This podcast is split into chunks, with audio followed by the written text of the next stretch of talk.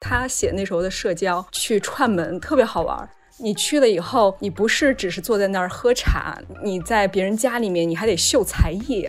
你要坐在那里弹钢琴、唱歌，然后他们还会念诗，最好是自己写的诗，要比念别人的诗在社交场所里面就是更有魅力。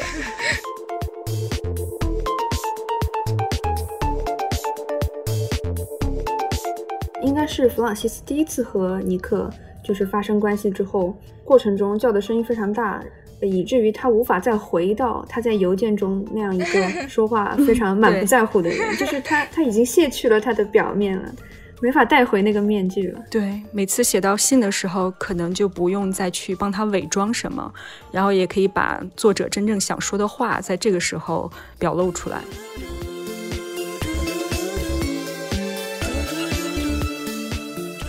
其他作家也会把政治事件作为背景，然后表达一些自己的一些政治观点和诉求。但是我觉得好像不会有这么赤裸裸的，大家一见面就要先亮出我的底牌。它里面有一段波比和他的母亲，嗯，就他们两个女性，然后为了一个历史政治事件，然后就吵起来了。然后他还大声的呼喊：“你这个马克思主义者，快来救我！”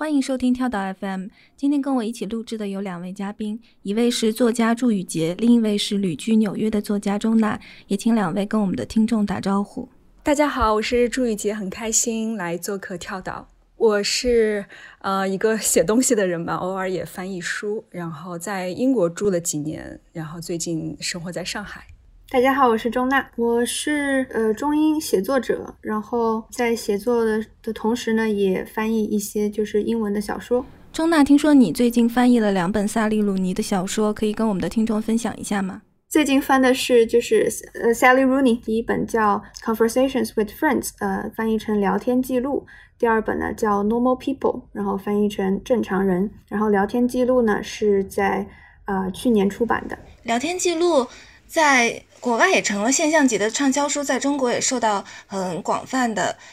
文艺青年的欢迎，大家都在讨论这本书。郑大，要不跟大家简单描述一下这本书的内容是什么吧？啊，好的，就是聊天记录，它是一个第一人称讲述的小说，然后是由在爱尔兰的，就是女大学生弗朗西斯和他的女朋友叫鲍比。然后他们两个曾经交往过一段时间，但后来分手了，但是还是在一起，呃，进行呃说唱师的表演。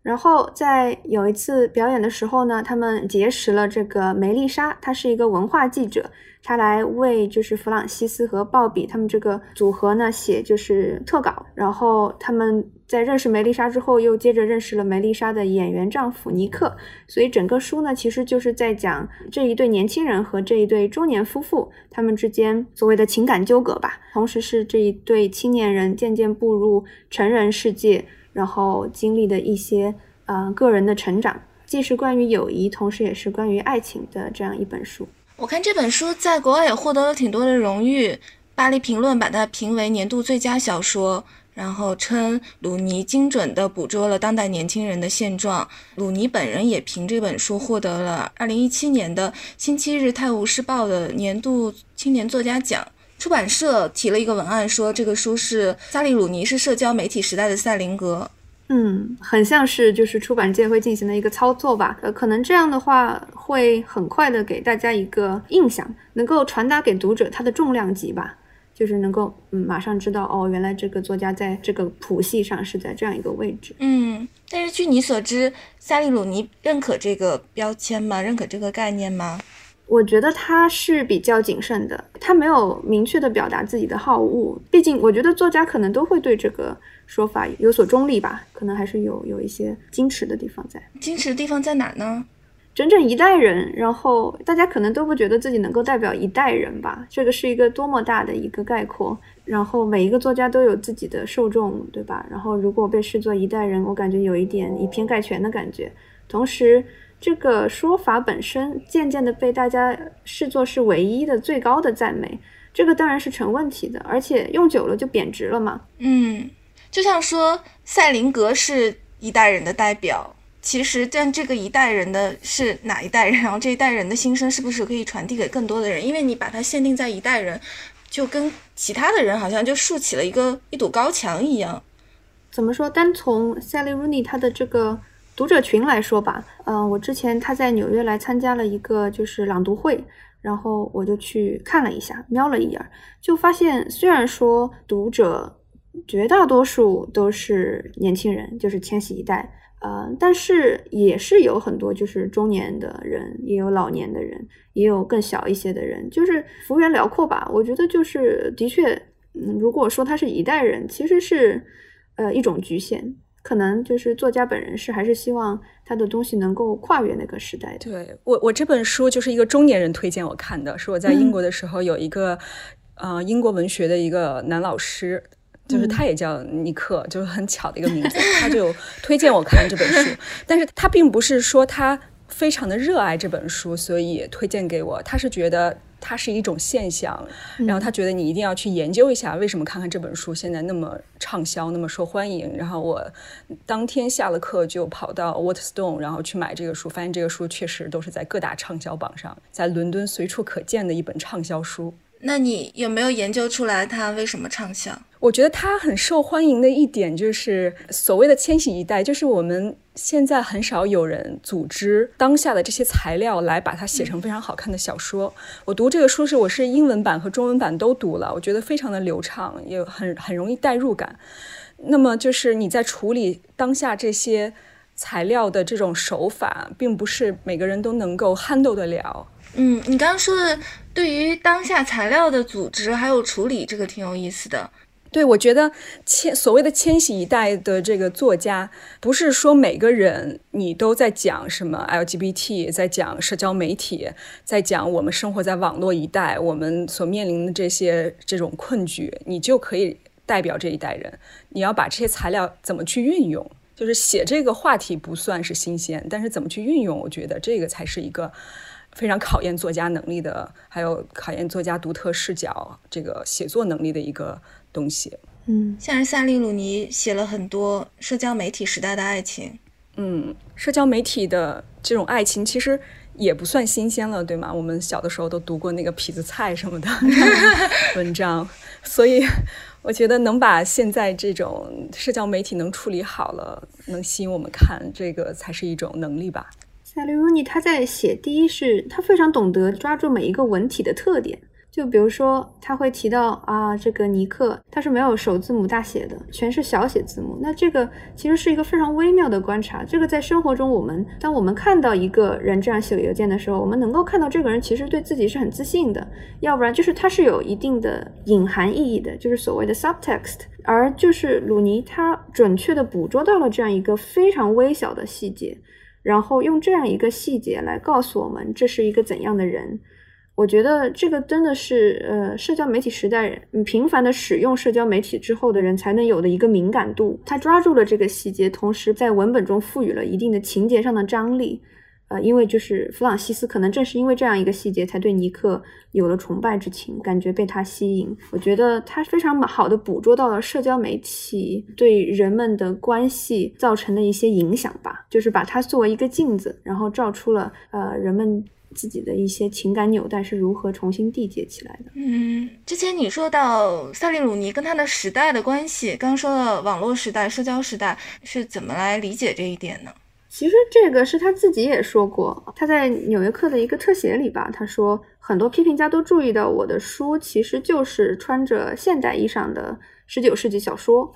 啊，我之所以觉得他和十九世纪的小说接近，纯是因为他在聊天记录里面频繁的引用了，就是一个十九世纪小说家叫乔治·艾略特。我感觉他在里面受了很多乔治·艾略特对精神世界、对人和人之间性格和性格的碰撞产生的影响。同时呢，还有他对金钱和阶级这两个题材的处理是非常十九世纪的。我们在那个聊天记录里也可以经常看到，就是他时不时的都在观察阶级到了人的身上。是以什么样的细节体现的？会不会是非常夸张的耳环，还是呃人们在某一个社交场景下的一种姿态？就是他对这些都是非常敏感的。那你说简奥斯汀的小说里面的人物也是以英镑为标准进行互相评估的，有这个联系吗？你认为？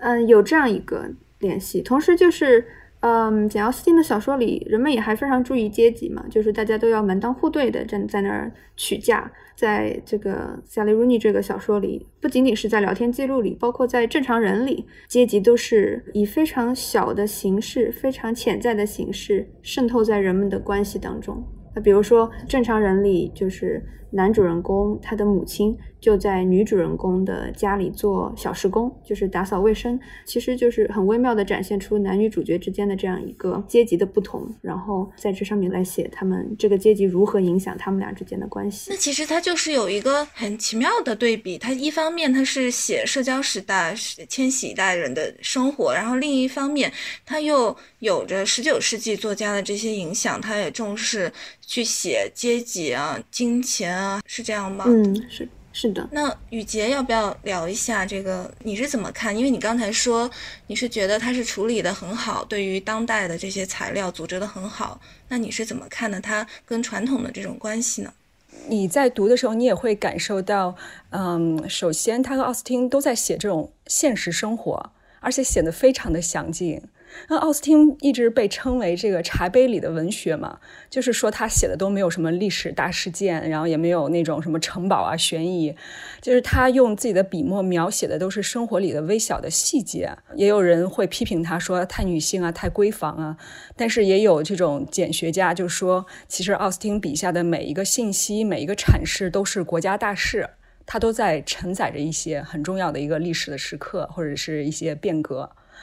有一个情节印象很深刻，他就是讲大家去。参加舞会的时候，都要跑到那种商店里面去买丝带啊，因为一件礼服做一件衣服是很贵的。当时上等阶级才经常可以去做衣服，去有这个 tailor 去帮他们做衣服。很多中产阶级家庭也是只能靠自己去缝一些衣服呀。当时没有很好的成衣，然后他们就去买这个丝带去装饰自己。这个丝带每一次参加舞会都是要换的，不能重复。但是你看，就这样一个细节，它承载了当时的英国的一个资产阶级或者中产阶级他们。穿衣，或者是他们的经济收入，以及当时审美、时尚潮流，就是各种信息，都用一个这么小的细节，就去把它像一个 archive，像一个档案一样，就去把它们去记载下来。就有很多这样的东西，我觉得都是很值得去研究的。如果你对那个时代感兴趣，或者你对对那个时代去做研究，你没有那么多的历史学家所记载的资料，你就要跑到 他的小说里面去找这些。蛛丝马迹，然后你会发现说，这个萨林·鲁尼他在书中也是写了大量的生活的细节，这个是两个人特别相像的地方。一个可能是在写茶杯，另外一个也是在写中产阶级的生活。我感觉他们都是那种已经看到了生活的真相，但是他要在描述这些生活的时候，用这些琐碎的语言把真相包裹起来，然后让读者去抽丝剥茧。这是他们两个的一点的 tricky，就他们两个的这种。在使用的一个伎俩，这点是两个人非常的相像。嗯，我觉得这个在那个 Sally Rooney 的就是聊天记录里，这就让我想起他有的时候会说啊，拥抱的时候看到那个女人的睫毛膏被汗给晕染了，然后有的时候会看到啊，我去了一个呃社交场所一个聚会，然后发现那里的人都戴很长的项链，仿佛就是现代版的这样一个丝带的这样一个小细节。就记录了大家当时的一种风尚吧。嗯，没错。我觉得可能现在是两百年之后，我们去研究奥斯汀，然后去发现这个摄政时期或者维多利亚时代的一些所有的生活的一些细节，像一个历史书一样去看。也许，也许这本书再过两百年，别人也会，就是未来人也会再去看这本书的时候，也会在想当时这些女性在生活中的这些小细节。哦，原来她们睫毛膏是这样的，不防水。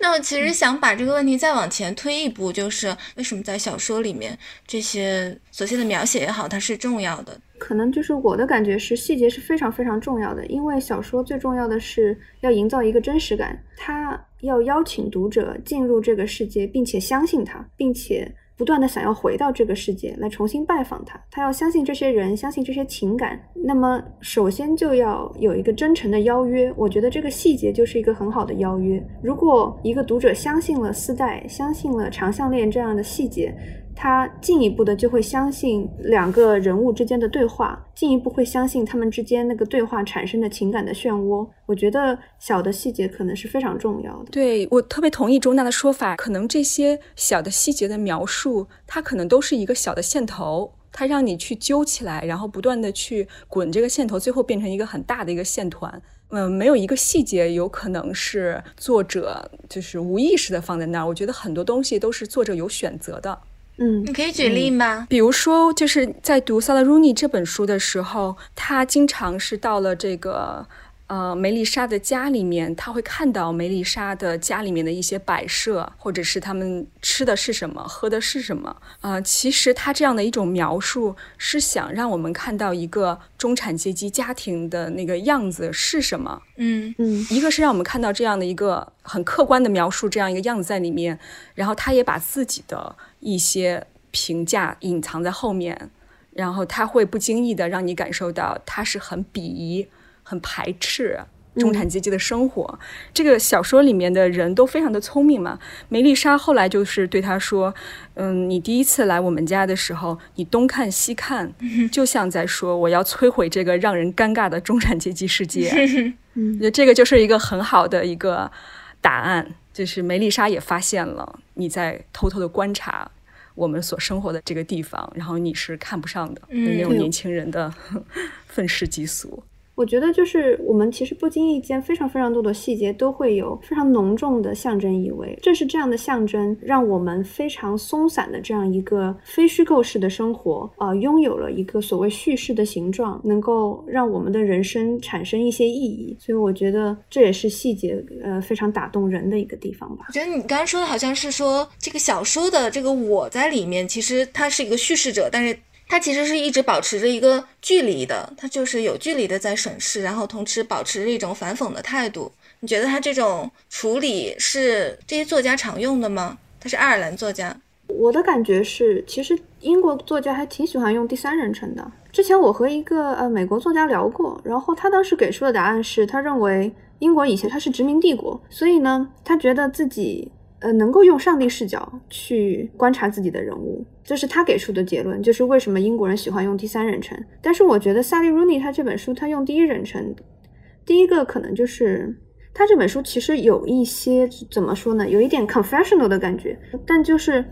仿佛是他他他像 VR 的一个就是眼镜，然后仿佛你是透过他的眼睛在看他的整个生活，所以有非常强的一种就告密感，然后。我们读者和人物之间的距离非常非常接近，所以很多人其实读者读完之后，他以为 Sally Rooney 写的是他自己的生活。当然，这是非常错误的一个就是猜测，因为 Sally Rooney 他后来自己也说了，他说这完全是虚构的。但是他用第一人称这个视角，非常能够让人沉浸在其中，这可能是一个。特点我不知道这个是不是英国小说家的一个特色，但是其实现在很多小说都喜欢用第一人称，所以之前有人说嘛，我们现在进入了一个全是爱的这样一个时代。刚才钟大也说了，塞利鲁尼的他的这个小说有着很强烈的自白式的风格，那你怎么看他的这种？自白式的风格呢？就比如说，有的很多读者会把这个看成是他真实发生过的事情，是不是因为这里面像是披露式的、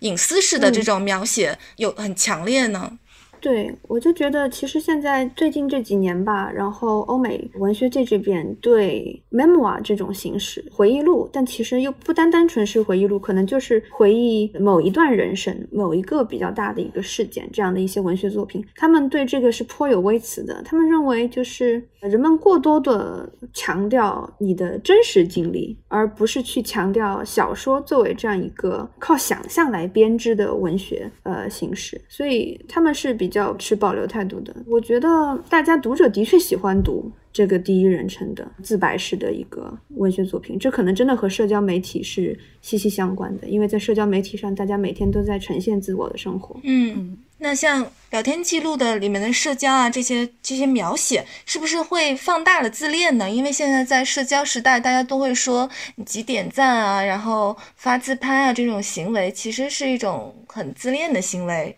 我觉得这个时代，你一定要自我特别的大，你才能得到关注吧。就包括小说，你一定要这个我是一个非常强烈、非常有力的一个形象，才能让读者跟着你一起往前走。因为信息实在是太多了，然后每个人都在展现自己，都在给你看内心里的伤疤，看到内心里面的喜悦。因为现在就是人人都是自媒体嘛，一个自媒体的时代，那么只有那个我是非常的显眼，是非常的耀眼的，才能吸引你的眼球。觉得这个也对于他来说，用第一人称或者是最隐秘的，包括他的性爱，包括他内心一些很邪恶的想法，他都要很真诚的告诉读者，才有可能让读者去打动。你说的这个意思是说，自恋也是一种去博取更多注意力的方式。对，而且也会有共鸣，因为现在大家都自恋，如果不自恋，怎么会使用社交媒体？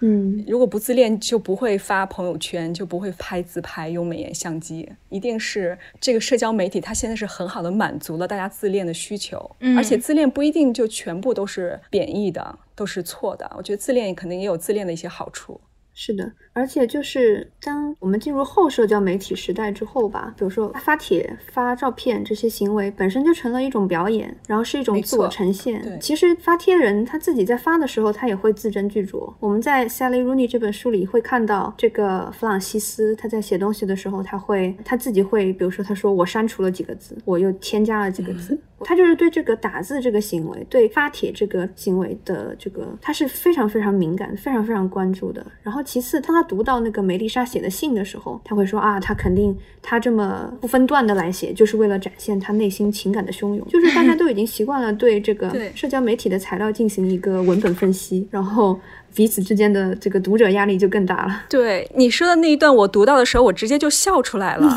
就他收到了那么一个长的邮件，然后他就分析梅丽莎写这个邮件的当时的心情，什么我要用这个邮件来告诉你，我才是作家。然后我当时就笑出来，我觉得就是那种英国人的刻薄，然后就全部都展现出来。但是同时，我们也是这样的人啊，我们在写朋友圈，我们在发微博，难道我们不是也是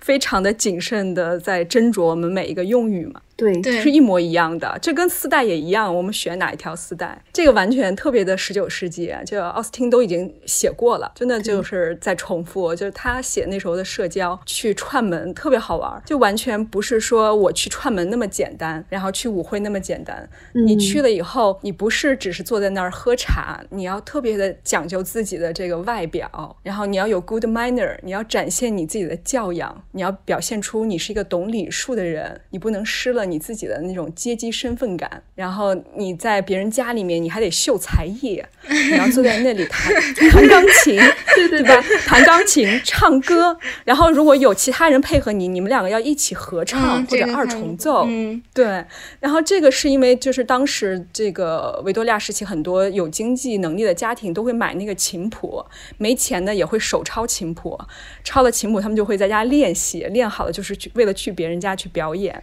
然后他们还会念诗，然后最好是自己写的诗，自己写的诗要比念别人的诗在社交场所里面 就是更有魅力。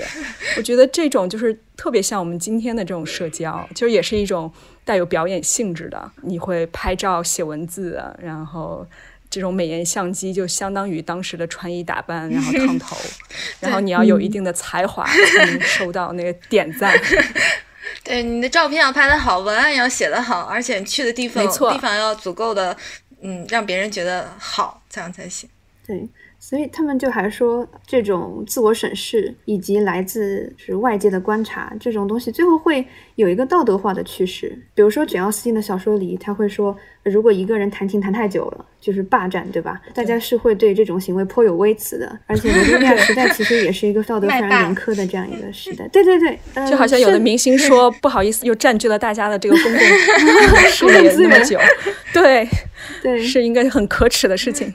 其实，在那个《sally rui》里面，他不是经常会谈到这些他笔下的人物会对政治议题进行参与嘛？其实他们非常关注，但他们都是点评式的参与，就像我们看到了一个帖子之后，大家会发表评论一样，就给人一种表面上是参与，但其实只是言行上的一个批评。所以很多东西反倒更浅层次了，然后并没有深入的去介入，这也是我的一个感觉。对，它是没有没有产生任何的作用，他们没有实质性的一些行为，但是他们。的那个言语也是可以激荡在大厅里面的，在他们那个社交场所里面，他们也可以有他们的 battle。嗯，因为我觉得萨利鲁尼应该是一种讽刺。嗯嗯，他自己是非常意识到这一点。其实简奥斯汀他的是茶杯文学，但他其实里面的女性，她们 stake 都还挺高的。就是比如说，她们要是没有找到老公，她们当时没有经济基础，她们会被家庭扫地出门，就是父亲去世之后。但是在聊天记录里面，那个弗朗西斯他是没有经济收入的，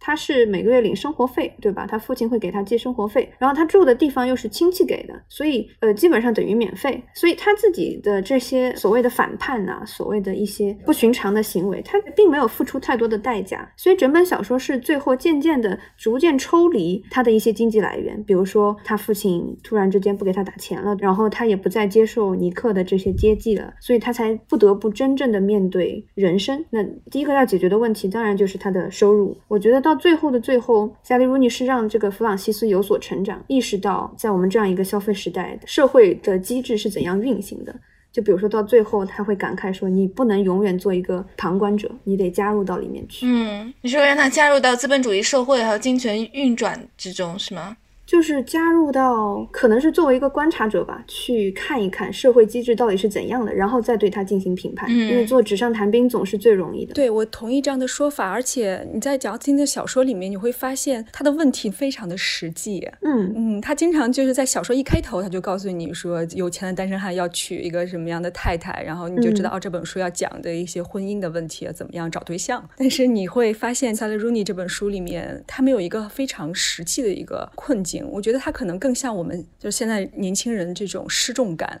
嗯嗯，这种茫然，然后但是又对现实的不满足，有一些自己的诉求，但是你又说不出来那是什么，没有一个很具象的敌人在这个书里面，但是你又觉得处处都是敌人。嗯，你刚刚说的失重，说在现实里的失重，因为他遇到的问题也是说一些很现实的问题，他的经济来源慢慢被抽掉啊，这些问题。但是你看到他的那个金钱观又很不一样，因为他在前面就会说，我根本就不想去工作，然后好像他对金钱是一个，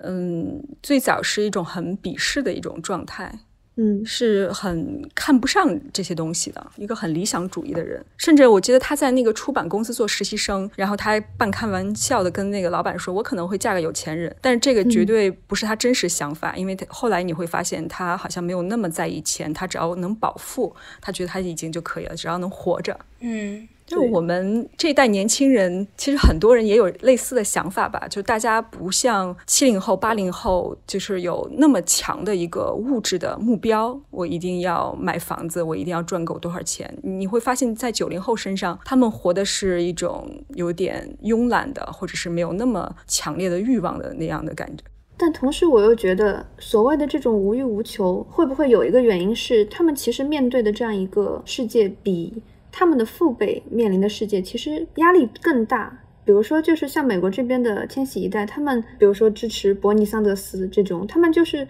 发现房子买不起，那么我们只有租房；呃，工作不好找，那么我们只有打零工。这个医保消费又很高，然后同时他们的生生活又不稳定，很多人就是在漂泊，然后他们的教育程度又非常高，很像是那种高等教育平民，他们的青春期会更加漫长。我的感觉就是，那其实这个事情在中国也正在发生。是的，对我想过这个问题，就是为什么贾斯汀里面的那个小说有很具体的一个困境。嗯因为他们的生活跟现在比还是要简单很多，因为我们现在面临的这个太复杂了。嗯它不是一个婚姻就能改变，但当时的女性最大的一个选择、最大的一个问题就是婚姻。我只要是把握好这次机会，我可能我的人生就会不一样了。嗯，然后那个是一个非常现实的问题摆在他们面前，比如说英国的那个继承法，嗯，嗯然后因为继承法不能把那个财产给女孩儿，一定要给男人，所以你就面临着你必须要通过嫁人才能把家里的这个房子留下来。但是我们现在不面临这些显而易见的问题，而且我们的社会也是太复杂了。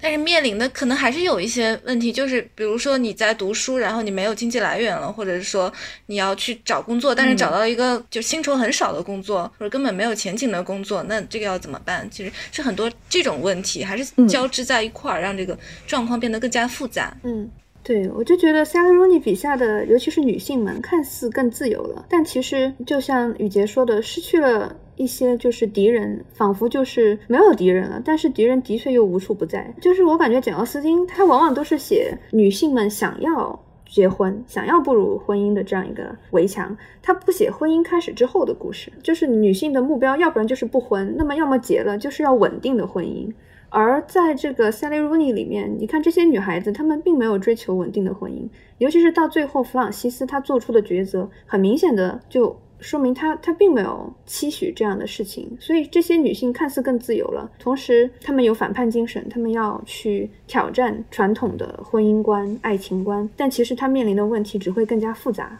并没有就是简化。嗯，像是弗朗西斯本人是有共产主义倾向吗？在小说里？嗯，是，他说自己是马克思主义者嘛。嗯，我在小说里面摘取了一段话，我觉得他这个说的挺有意思的。弗朗西斯说：“我感觉我对财富漠不关心，在意识形态上是很健康有益的。我会去查，如果把全球总产值按照人头平均分配，平均年工资是多少？根据维基百科，答案是一万六千一百美元。无论在政治和经济上，我都看不出有什么理由挣超过这个数字的钱。”他不用超过这个钱，就比这个少就行了。你觉得这个心态是很有那种年轻人的代表性吗？就当时我读到这段话的时候，我还是觉得他有一点就是空中楼阁的感觉。呃，就是弗朗西斯这个人物，你看当时他是衣食无忧的，他是一个人，他没有其他的经济压力。然后这个时候说出一年只需要一万块钱这种，我知道他这个想法是来自他接受的教育，所谓的比较左派的年轻人，尤其是欧洲的年轻人的这样一个想法，可能是比较常见的。但是同时他也是没有基础的。我觉得他。不一定是能代表所有的年轻人，但是确实在英国有一部分的年轻人是持有这样的一些想法，就是他对金钱的诉求没有那么高。但是这个跟我们不一样的是，我觉得他们还是一个福利机制还是不错的一个国家。嗯，我身边很多英国的年轻的朋友，他们没有那么多要烦恼的事情。他们一旦放弃了这个买房或者对婚姻也没有那么强烈的诉求之后，他就觉得我只要活得开心就很好了。这是很普遍。的一种生存的一个状态吧。甚至有的人就是为了减少自己在金钱上的压力，他会选择不住在公寓里面，他会去借家里的钱买一艘船，住在泰晤士河的一些分支上面，或者是 就租船来住。这样的话，生活成本非常的低。他们也觉得我这样的生活挺好的，我干嘛一定要像过去的那些人一样住在陆地上，一定要也一定要 mortgage 要要买房，有那么多的压力。所以我觉得好像这一代年轻人是不是有一些是比较消极的，就是他们没有那么强。烈的赚钱的那种欲望，所以你是真的认识住在船上的人吗？有有，我有朋友住在船上。我有一 段时间是住在东伦敦，东伦敦那个住在船上的年轻人是特别的多。因为那一片儿就原来就是一些嬉皮士啊，然后一些移民住的地方，然后很多文艺青年，包括一些作家、艺术家都会住在那块儿。那块儿房价比较低，然后也有一些 canal，就是那种运河，然后上面是住了各种有意思的年轻人，他们会在上面弹吉他，然后坐在船上面开派对，然后会在上面还挂着自行车，可能到哪里还会下来骑自行车再去上班。还是挺常见的，而且越来越流行，因为它特别的便宜。嗯，听起来很棒哎，就感觉像是他们自己弄了一个艺术乌托邦在船上一样。对我去我住团的朋友们家做客的时候，你会深刻的感受到，就是我们住在什么一楼或者陆地，你会觉得脚踩在大地上；他们住在船上，他们每天会感受到潮汐，会感受到涨潮的时候，有另外一层感受吧。我们刚才说到萨利·鲁尼的他的自白式的、秘密式的、告密式的这种写作，是不是这种写作更方便他把这个信给书写出来？嗯，我同意。他强烈的撩拨了你的窥私欲这种好奇心，然后因为你在很多作品里面，比如说贾斯汀，他里面是完全没有性的，他没有性爱。对哦，好像是哦。对他没有性爱，这个也是很多人在批评他说，因为他是，但我觉得这个是带有一种有色眼镜了，说他是一辈子没有结婚，所以他是一个没有性生活的女作家，呃，然后没有这样的体验，所以写不出性爱。但我我不同意这样的说法，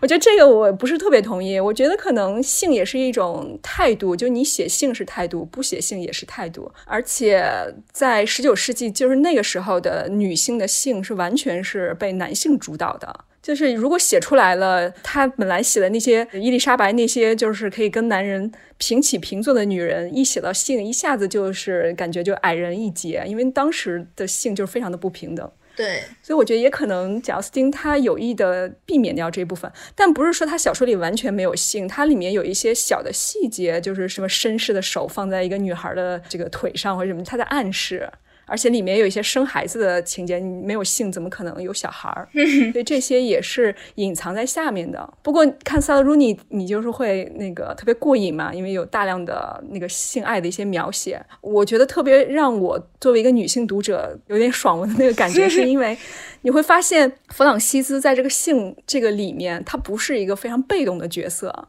就是大部分的性描写，特别是跟一个这种类似于像萝莉和老男人之间的爱情，这个萝莉一一直扮演的是纯洁。对不对？是被欲望投射的那个对象，是被那个男人所去主导的，然后是被玷污的。可是，在这本小说里面，他从一上来他就说：“我来你家可不是为了跟你聊天的。”然后就是特别的早熟，然后特别的酷的一个女孩。然后他有一些这样的一些语言的描述，你会觉得哦，在两性之中，女性在享受这个性，然后是非常坦荡的，然后她也是一个更加进步的一个态度。这个是让我觉得还是挺值得去去看一下的地方。对，而且我觉得他写信的那个描写都是写的非常好，而不是非常拙劣的在写这样一些情景。他很擅长调动一些感官细节，然后同时他的描写就是萨利鲁尼，他语言的风格就是非常简洁。没有矫饰，然后同时非常自然、非常坦诚、非常坦荡。我觉得正是他的语言风格，结合他对细节的捕捉，让他的对性爱的描写是非常直白的，然后同时不扭捏。这种感觉读起来是非常舒畅的。对。有的作家，像比如说 Toni Morrison，他写信也很能写，但是是写的非常 colorful，就是风格不太一样。就有些作家是非常非常色彩斑斓的在写这样一个信的事情。色彩斑斓是什么意思啊？就是有的时候他会引用就是彩虹啊，彩虹一般的信，就是他很多通感的，就是细节全部带进来了，然后非常的奔放激情。我觉得这个是一种风格嘛。但是 Sally Rooney 他的风格就是直视他，并且。他不会避开他的眼睛，但是同时他的每一个细节都是敲在最重的那个音上，会让你觉得的确是这样。他当时不是有一个细节，就是他觉得自己呃是像像有油嘛在沸腾，就是那些感觉都是极其强烈的印象。但同时你不觉得他特别脏，因为他自己是非常非常坦诚的在描述这个，非常客观。我当时在读的时候是产生的这样的一个感觉，因为我好像觉得他们前面并没有有很多就是两个人情感上的那样的一个描述，但是发生了性这样一层关系之后，我记得他就会说他在外面看到尼克在夸赞别人家的一个婴儿的时候，他就产生了嫉妒感，他觉得嫉妒一个小孩是很不正常的，但是他就是产生了这样的一种情感，好像是在性之后，他就对尼克有了这个感情上的一些升华，嗯，然后在。他们两个刚开始的时候，好像尼克一开始也不会去赞美他的外表，然后只是就是抚摸他或者亲吻他。然后随着这个逐渐的这种升温，后面尼克也开始就会赞美他的身体是美丽的啊什么的。我觉得好像都是在性之中，然后两个人的这种感情也会越来越紧密。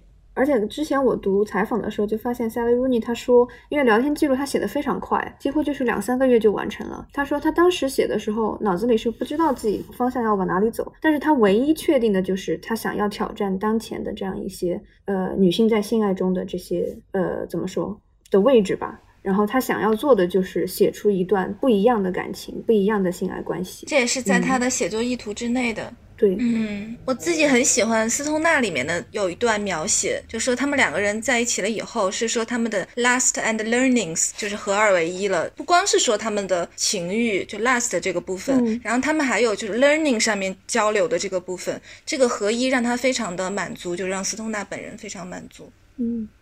你们觉得萨利鲁你的小说里面他是有这个把性升华的这个部分吗？还是说他就是很自然的把它书写下来了？我觉得他可能那个性对他这个小说人物来说，也是一次转变的一个标志吧。你看，他们第一次两个人就有了这个关系的进一步发展，就是他在聚会的时候，弗朗西斯在楼上等着 Nick 那一瞬间，是他对他情感上的一个转变。是如果把它看成一个女性自我成长的这样一个成长记里面的一个开始。那么他在这本书的结尾的时候又重复了写到了这个片段，然后有类似的情节，他也是又在等待 Nick。嗯我觉得好像像一个故事重来了一遍，他要重新嗯再去成长。我觉得这个是一个暗示，嗯一个 sign，就是说这个女性她要有了一次呃新的一次自我的革命，类似于这样的一个桥段。就是她和尼克啊，包括还有她和就是呃鲍比之间的这样一个就是信，他们都是一种对话，是他们的一种沟通的方式，因为在他们会以身体来吸收所有的对方这个人他的性格、他的修养、他对你的感情，就是这些所有的细节都是。都是以非常细腻的方式，通过皮肤渗透到了你的身体内，嗯也就是还是在对对方以最大的程度进行感知。我觉得在呃，这是我对他的这个写的信一个非常深刻的印象。嗯，他几乎像海绵一样在吸收对方的信息。呃，信就是让这种海绵式的吸收过程发生的一种媒介。嗯，嗯，就说它是一种身体的对话。对，我觉得每次写到信的时候，也是弗朗西斯，他不光是脱下了自己身体上的一个衣服，也等于是他终于可以打开自己的内心，让我们嗯走进他的内心世界。嗯我觉得这个过程是一个让我们去了解他的一个过程。对，因为他是一个非常善用反讽的人，所以有的时候你是很难了解到他的内心的。对，他的那个讽刺，其实就像他的就是刺猬身上的刺一样，有的时候会将人隔于千里之外，嗯但是唯独在信的时候，他可能就放下了自己。对，因为他需要和人拥抱，他需要和他进行更深一层的，就是交流。嗯所以写信的场面也是更深层次的一个自白。嗯，对，每次写到信的时候，可能就不用再去帮他伪装什么，然后也可以把作者真正想说的话，在这个时候表露出来。嗯。对，在有一个细节里，好像应该是弗朗西斯第一次和尼克就是发生关系之后，他就说他当时过程中叫的声音非常大，然后。呃以至于他无法再回到他在邮件中那样一个 说话非常满不在乎的人，就是他他已经卸去了他的表面了，他无法再对，没法带回那个面具了。对，你们会觉得像鲁尼他的共产主义信仰、马克思信仰，对他进入中国，他的作品进入中国有什么好处吗？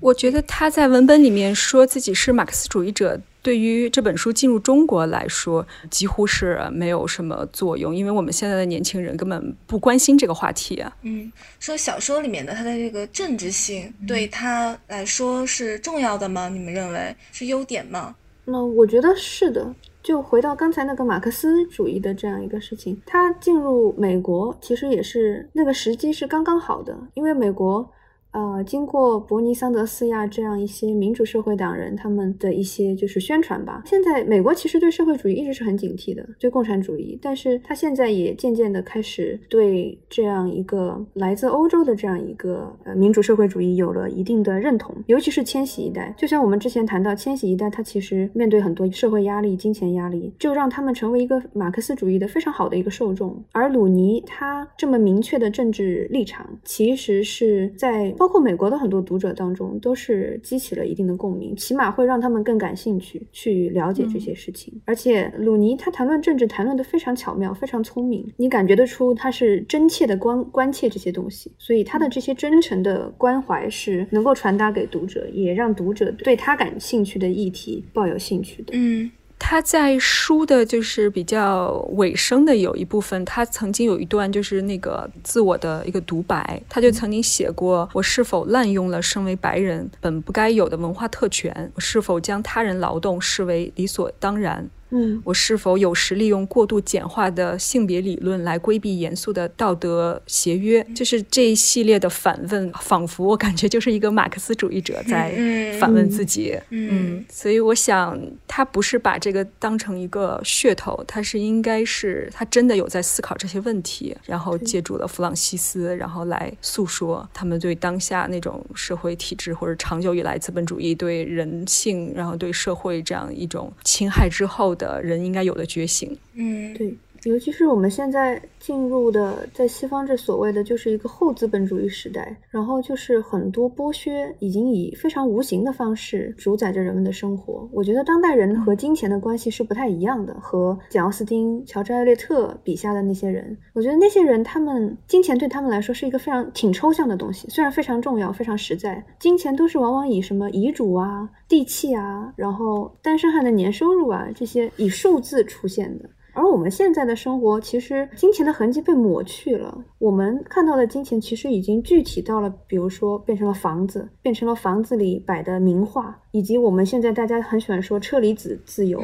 就是已经具体到了车厘子，所以就是我们和金钱，我们其实不太明白金钱到底是怎么在运作，怎么在改变我们的生活了。我现在都还记得，就是美国经济危机的时候那些复杂的术语，比如说那些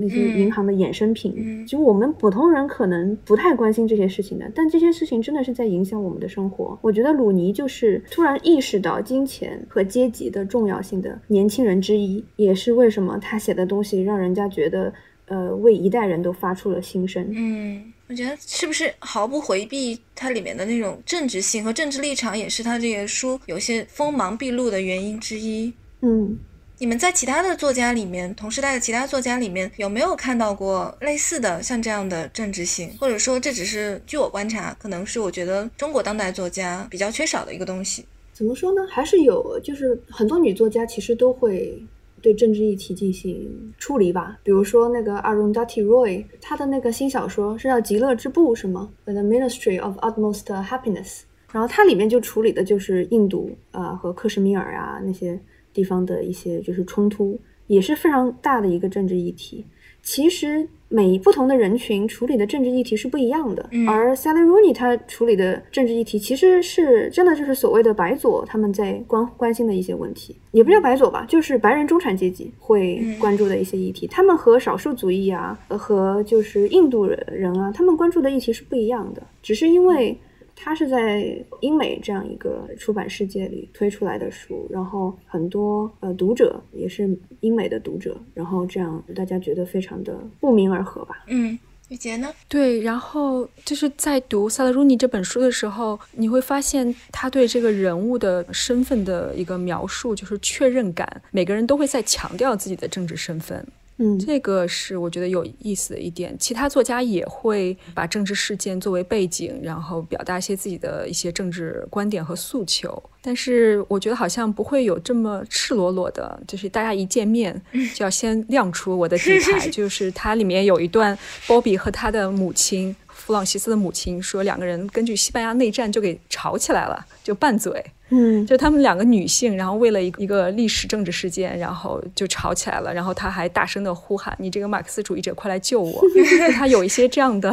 就是非常的显眼的这样的一些描述，我觉得挺好玩的。就是你会发现，哦，原来这些东西是在我们嘴边的，然后对他们随时在讨论。嗯。对我非常同意这一点，我就是觉得，呃，鲁尼的他笔下这一群年轻人，说实话，他们很多东西我们是有高度共鸣，但是在高度共鸣的同时，我们呃清楚的感觉到，我们和那群年轻人是如此的不同，我们关注的、我们焦虑的、我们平时言谈的，都是那么的不一样。但是鲁尼他做的最好的就是让我们对这群年轻人产生了强烈的共鸣，我觉得这是一个非常好的一个。就是年轻人之间的交流的方式。嗯，塞利鲁尼的另外一本书，刚刚你也说到了普通人，是不是？请你要改编成电视剧，五月也计划出中文版，可以简单介绍一下这本书吗？嗯，好的。现在暂译名是《正常人》，然后讲的是两个年轻人的爱情故事。这两个年轻人他们在爱尔兰的一个小镇长大，然后算是青梅竹马，后来去都柏林读大学，但是就是他们之间非常多的纠葛，但怎么他们都无法放过彼此。就有点像这种欢喜冤家似的。然后故事呢是从他们两个人的角度交叉讲述的，单章写就是玛丽安娜那个女主角的角度，然后偶数章呢就写这个康奈尔从他的这个角度来讲，所以他们的时间线是。有的时候重叠，有的时候跳跃。总之呢，那个速度是非常舒服的。这是一个非常好的，就是亲密关系的一个范本吧。就这两个年轻人彼此支持，互相理解，有的时候会有误会，这个误会有的时候会让他们稍微分开一段时间，但是最后呢，他们还是会走在一起，就是一个介乎友谊和爱之间的这样一个关系，是非常美好的一个关系。他们之间还有这样一个阶级的问题，就是康奈尔的妈妈在玛丽安娜家做小时工，所以阶级也成为了年轻人爱情之中的一个不可回避的一个要素。其实，在我们的我们这些中国年轻人的生活中，阶级也是一个要素，只是大家不怎么谈论。所以，我觉得读了这本书之后，大家也会审视自己身处的一些亲密关系，然后会对爱情生活究竟是什么有一个更真切的感受吧。因为说实话，我们似乎盛产一些就是非常苦情的歌和一些非常泡沫的，就是肥皂爱情剧。但是，正如就是鲁尼这本书里写到的，真正的爱情发生的时候，会和所有书和电影里讲的都不一样。我觉得这是一个非常非常独特的一个阅读体验吧。嗯，这本书也获得了布克奖的提名，是不是？嗯，好，进入了长名单。嗯，长名单。最后，请两位嘉宾为我们的听众推荐一本最近在读或者认为大家有需要重读的书。我最近重读了所有的那个约翰伯格的书，因为我刚刚在给理想国翻译一本他的书，是一本漏掉的小书吧，竟然没有人翻译，我觉得啊，谁会不愿意翻译他的书呢？然后就把它给接了。所以我在重读他的这一系列书的时候，刚好有一本就是《幸运者：一位乡村医生的故事》。我读这本书最近特别有感触，就是因为现在这个特殊的时候吧，让我重新的去理解了医患关系，而且医患关系一直在国内是一个特别。特别敏感的话题，我们对医生有着那种双重的既崇拜，然后又恐惧的那样的一种复杂的情感在里面。所以我在读这本书的时候，我觉得让我还是有更多的一些对医生的理解。嗯，嗯，要推荐书的话，我想推荐乔治·艾略特。我在读了萨利·鲁尼之后，我就开始读乔治·艾略特，实在实在太喜欢他了，而且。她是一个非常具有反叛精神的女性，哪怕在她那个时代，她做出的种种关于爱情和人生的选择都是呃让人敬佩的。同时，她写小说，我甚至认为她的小说是 Sally Rooney 想要成为的那种小说类型，就奋不顾身地跳入世界中去感受它里面的人。艾略特是一个非常有气魄的作家，那我推荐他的处女作吧，就是《The Mill on the Floss》。呃，应该是佛罗斯和尚的磨坊吧，磨坊对，那本小说非常有意思。好，谢谢两位的推荐，我们这一期的节目就到这里，也感谢雨杰跟钟娜，我们下期再见。好，谢谢，拜拜。